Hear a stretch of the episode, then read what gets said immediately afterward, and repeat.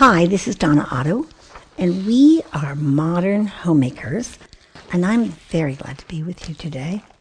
This is a relatively new season. It's only November, and our seasons start from September and go through May, and then we take the summer off. We spend a lot of time in the next weeks talking about what's whirling around us. Advent, the waiting time for the birth. Advent, Christmas, the glamour and the glitz that the world tells us Christmas is about. Food, Thanksgiving, and communion. And so we're delighted to spend these last few weeks talking about the gracious woman and about following through with this notion that our theme for the year is about friendships friendship with God, friendship with others, ways to engage with friends. And today I want to talk to you about an idea that I think is relevant and that friends can be like friends of my right hand. That's what I've called this show Friends of My Right Hand. Welcome, welcome, welcome. I welcome everything that comes to me today because I know it is for my healing. I welcome all thoughts, feelings, emotions, persons, situations, and conditions.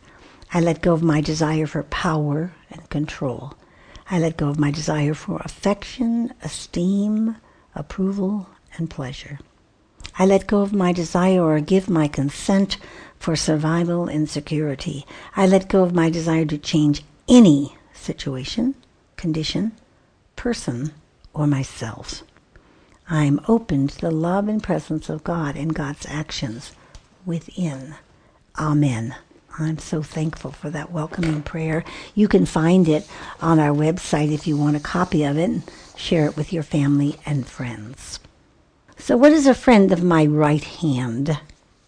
Madeleine L'Engle is the one who coined that phrase. And I have a friend of my right hand. Do you? She is one of a handful of people in my lifetime.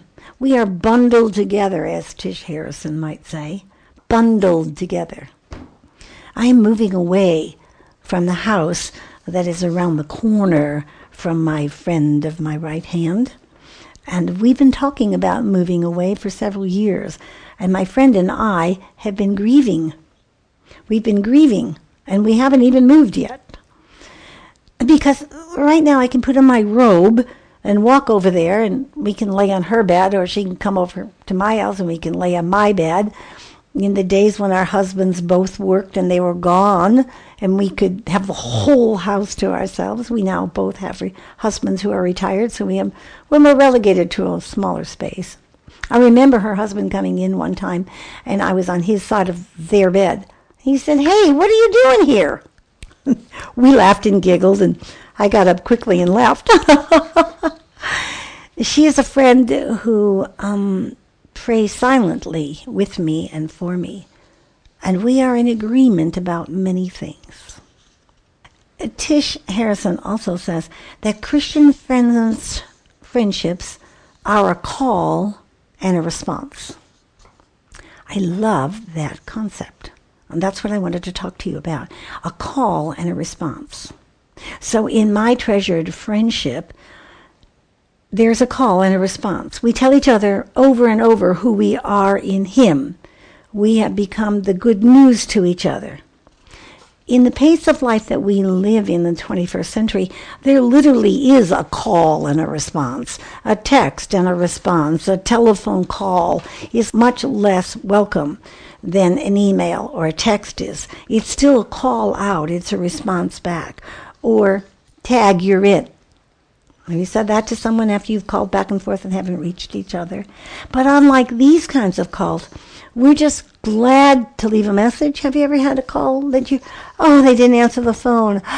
Oh, I put my, you know, I punched my ticket. They know I'm thinking about them. They know I've called, but I didn't really want to talk.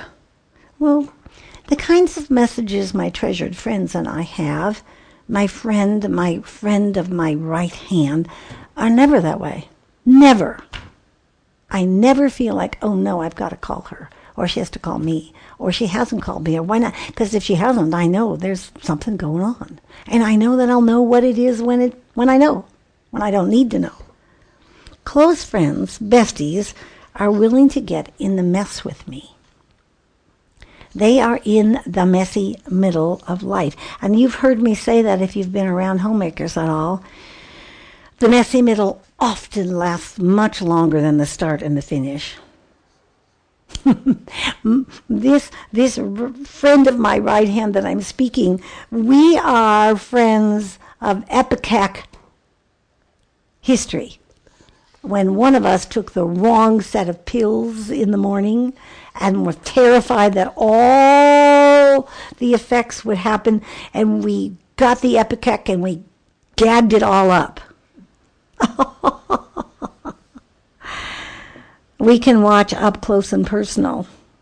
And if we travel long, we can watch the process in a person's life because it is irrefutable. Jesus, I see her. I see these close friends of mine, this friend of my right hand, learning his ways and trusting him. I also see her doing the two step, which I've mentioned recently. This one friend that I'm talking about today, let me, let me pause for a minute. Let me just say this that when I was a young woman, the psychological statistics of friendships was that you could have in your lifetime six to eight close, intimate friends. That was all anyone was capable of. Be- because of the way we saw each other, the time we invested, the ways we talked. Now, You'd think there would be more with all this increased technology, but instead, the statisticians are telling us that you have less likelihood of six, less likelihood of four, less likelihood of two. That if you're very blessed, you might have one in your lifetime. When I think about that in my very own life, which is older, as you know, I, I feel stripped bare.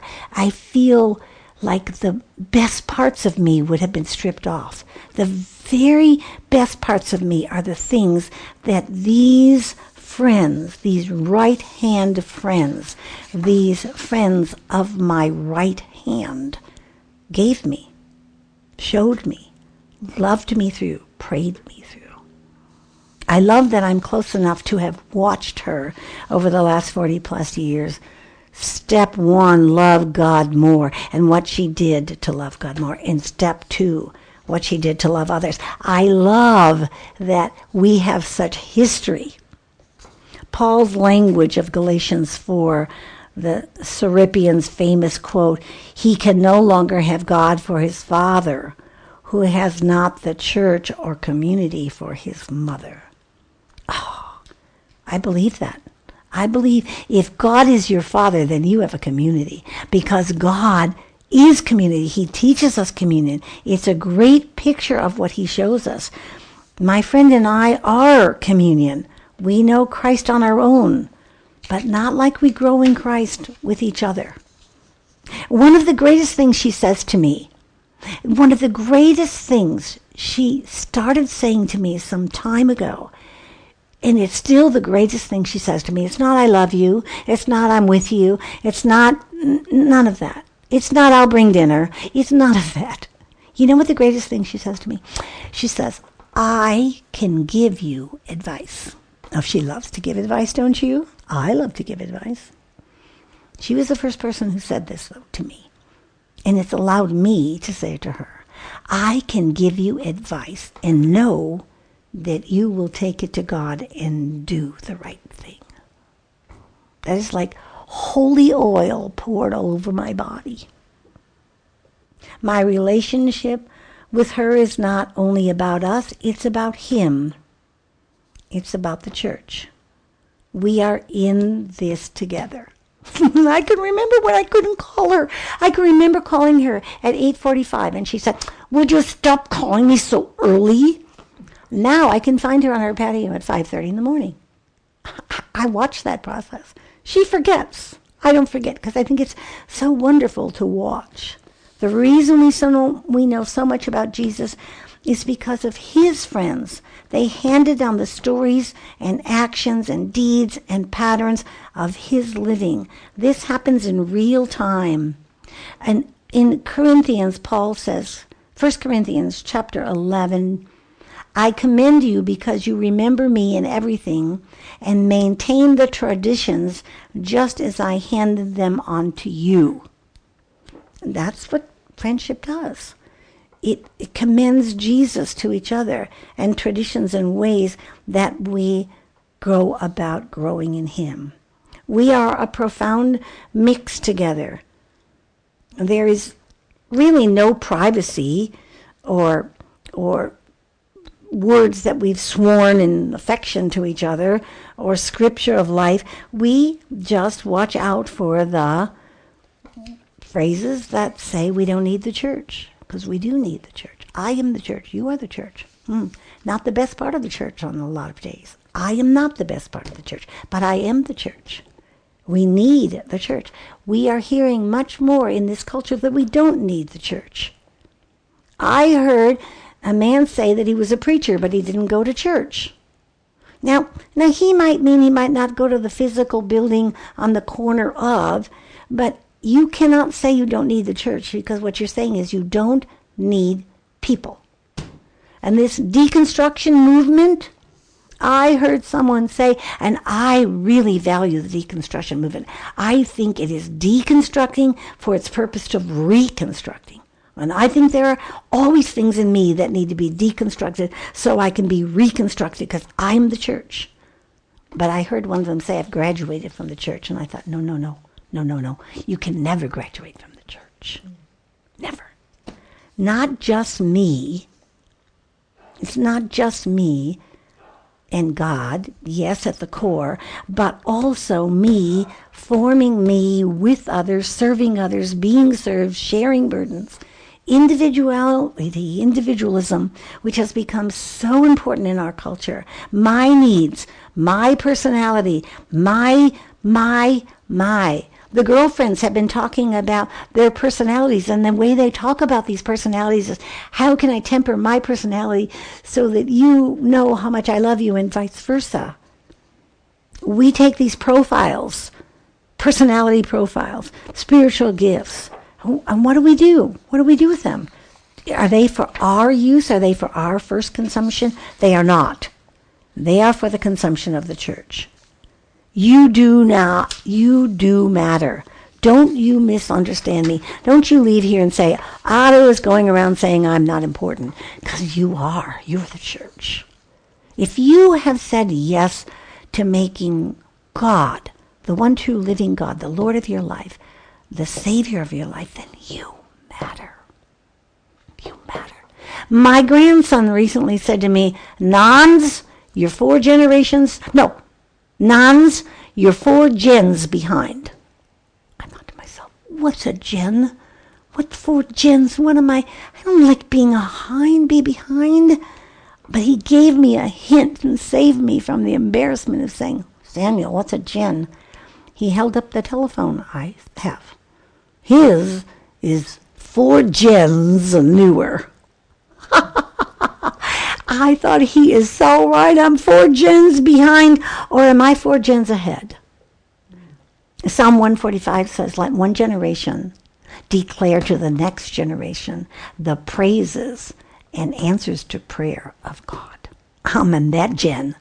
I'm here to tell you that God has taken care of us. I'm here to tell you that mentoring and spiritual direction and other spiritual practices are important. I'm here to tell you that the church is you and that the scripture is full of one another's. I'm here to tell you, yes, you should get along with God, but you should also get along with me. Jesus came in human form. He left and sent his spirit so he could incarnate himself into me. Our stories are connected to the saints who've gone before us. A friend of mine wrote a book years ago on friendships, Friends of the Heart. It's, it's kind of soft on theology, but quite friendly. But the most important part of that book to me I mean, you, I don't have any. You have to find them on used bookstores. Don't don't write us and ask for them. We don't have any. But I think the best part of that that wasn't said very nicely. Please don't write us and ask for that book. The best part of that was the research, and the research told us the most bizarre reasons why friends separated from one another. They I didn't call her, she didn't call me, and then a month went by, and then three months went by, and then I thought, well, I shouldn't call her, she shouldn't call me, and I didn't know what to do first, and so we're not friends anymore.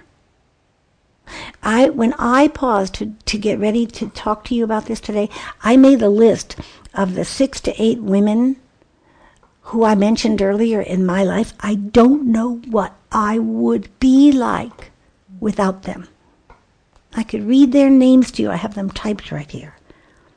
Yet we move through it and we act like these things do not matter. We say we're not the church and we don't need the church and we don't need communion, we don't need each other. And God tells us different. Listen, girls, I've been wounded by friends. I have a Dear John letter that if I read it on the air, you would you would cringe for my soul and what I felt when I read it. But I am the church. I can't see they are the church and I'm not. We are not first a set of individuals. Think about what it would be like to have Paul and Peter at the same table for dinner. Ouch. Paul had vocally opposed, publicly opposed Peter. Paul complained in that letter of Timothy about those who had left him. They fought over who was going to sit next to Jesus and be closest to him. We, we can be an untidy mess and we can be a broken mess. My husband and I began a new church attendance a few years ago now, and we sat behind an older couple. Their names are Bob and Trudy. And we didn't say much to them in the first weeks, but we kind of sat in the same place. Then one day they turned around and they said they were Bob and Trudy. They're in their 90s. They travel 40 minutes each way to come to church. They shook our hands and they smiled and then they told us their story, and then they wanted to know a little of our story, and they told us they were part of the founding members of this church.